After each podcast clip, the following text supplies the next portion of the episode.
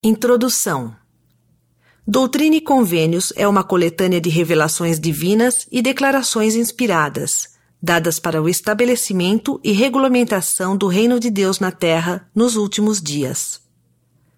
Embora a maioria das sessões seja dirigida aos membros da Igreja de Jesus Cristo dos Santos dos Últimos Dias, as mensagens, advertências e exortações são para benefício de toda a humanidade e convidam todas as pessoas de todos os lugares para ouvirem a voz do Senhor Jesus Cristo, falando-lhes para o seu bem-estar terreno e sua salvação eterna.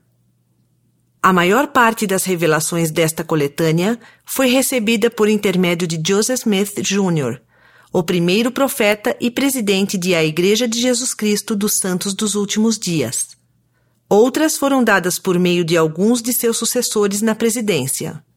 Ver cabeçalhos das sessões 135, 136 e 138, bem como declarações oficiais 1 e 2. O livro de Doutrina e Convênios é uma das obras padrão da Igreja, ao lado da Bíblia Sagrada, do Livro de Mormon e da Pérola de Grande Valor. Entretanto, Doutrina e Convênios é uma obra singular, por não ser a tradução de um documento antigo, mas ter origem moderna foi dada por Deus por meio de profetas escolhidos para a restauração de sua sagrada obra e para o estabelecimento do reino de Deus na terra nestes dias. Nas revelações, ouve-se a voz terna, porém firme do Senhor Jesus Cristo, falando de novo na dispensação da plenitude dos tempos. E a obra aqui iniciada é uma preparação para a segunda vinda, em cumprimento das palavras de todos os santos profetas desde o princípio do mundo e de acordo com elas. Joseph Smith Jr. nasceu em 23 de dezembro de 1805 em Sharon, condado de Windsor, estado de Vermont.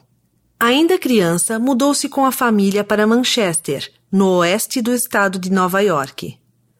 Foi quando morava perto de Manchester, na primavera de 1820, aos 14 anos de idade, que recebeu sua primeira visão, ocasião em que foi visitado em pessoa por Deus, o Pai Eterno, e seu Filho Jesus Cristo.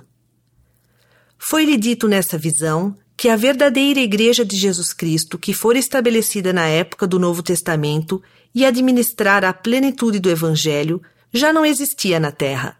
Seguiram-se outras manifestações divinas em que recebeu instruções de muitos anjos. Foi-lhe revelado que Deus tinha uma obra especial para ele realizar na terra e que, por intermédio dele, a Igreja de Jesus Cristo seria restaurada na terra.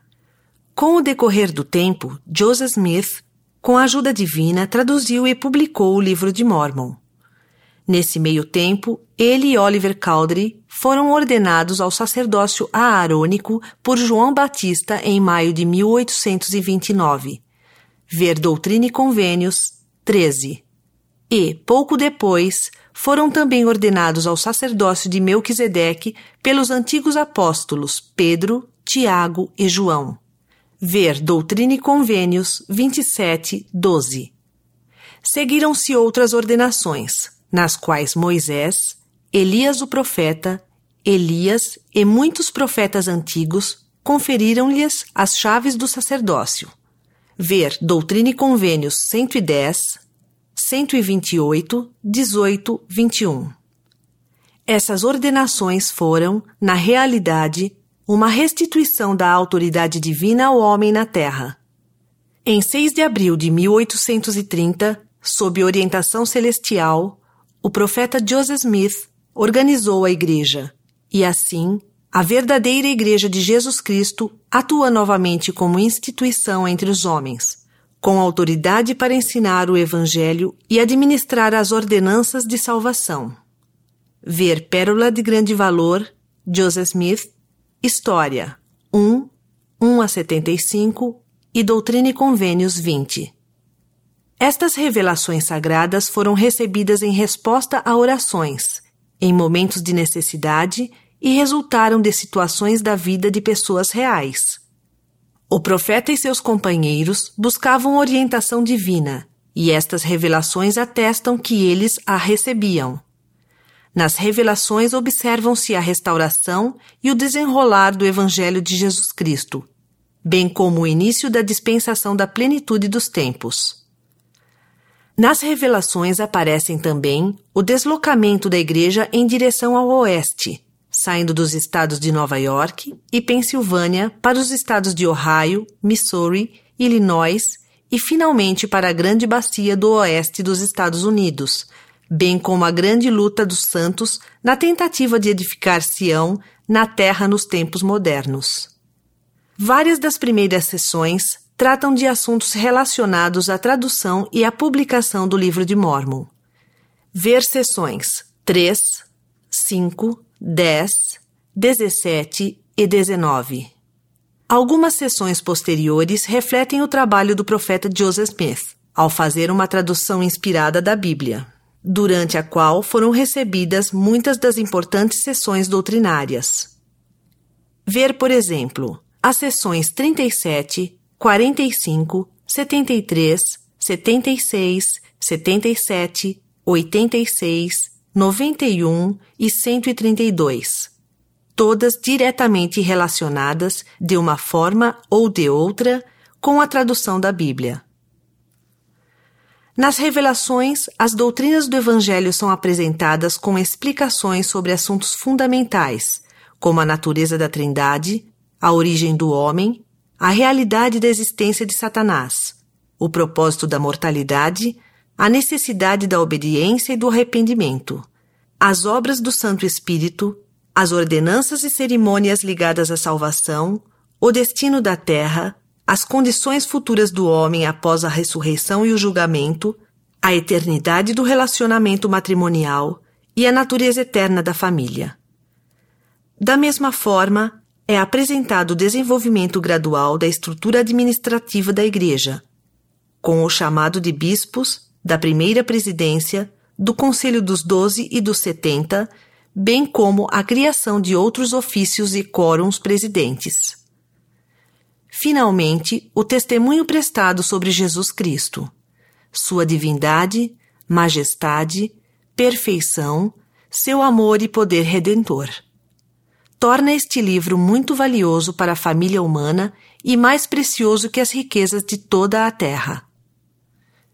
Diversas revelações foram publicadas em 1833 em Sião, Independence, estado de Missouri, com o título de Livro de Mandamentos para o Governo da Igreja de Cristo.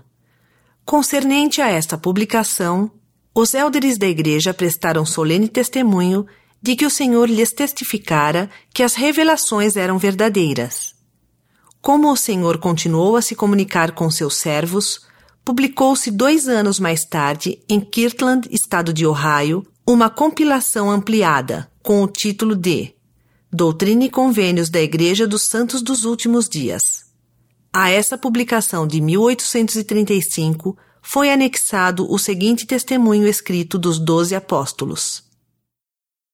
Testemunho dos doze apóstolos quanto à veracidade do livro de Doutrina e Convênios. O depoimento das testemunhas quanto ao livro dos mandamentos do Senhor, mandamentos esses que ele deu à sua igreja por intermédio de Joseph Smith Jr., que foi designado pela voz da Igreja para tal propósito.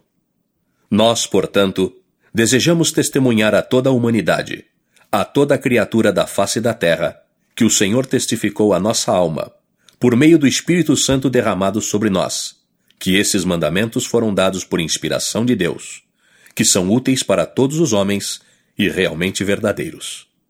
Prestamos este testemunho ao mundo com a ajuda do Senhor, e é por meio da graça de Deus, o Pai, e seu Filho Jesus Cristo, que nos é concedido o privilégio de prestar este testemunho ao mundo, em que muito nos rejubilamos, orando sempre ao Senhor, para que os filhos dos homens se beneficiem dele.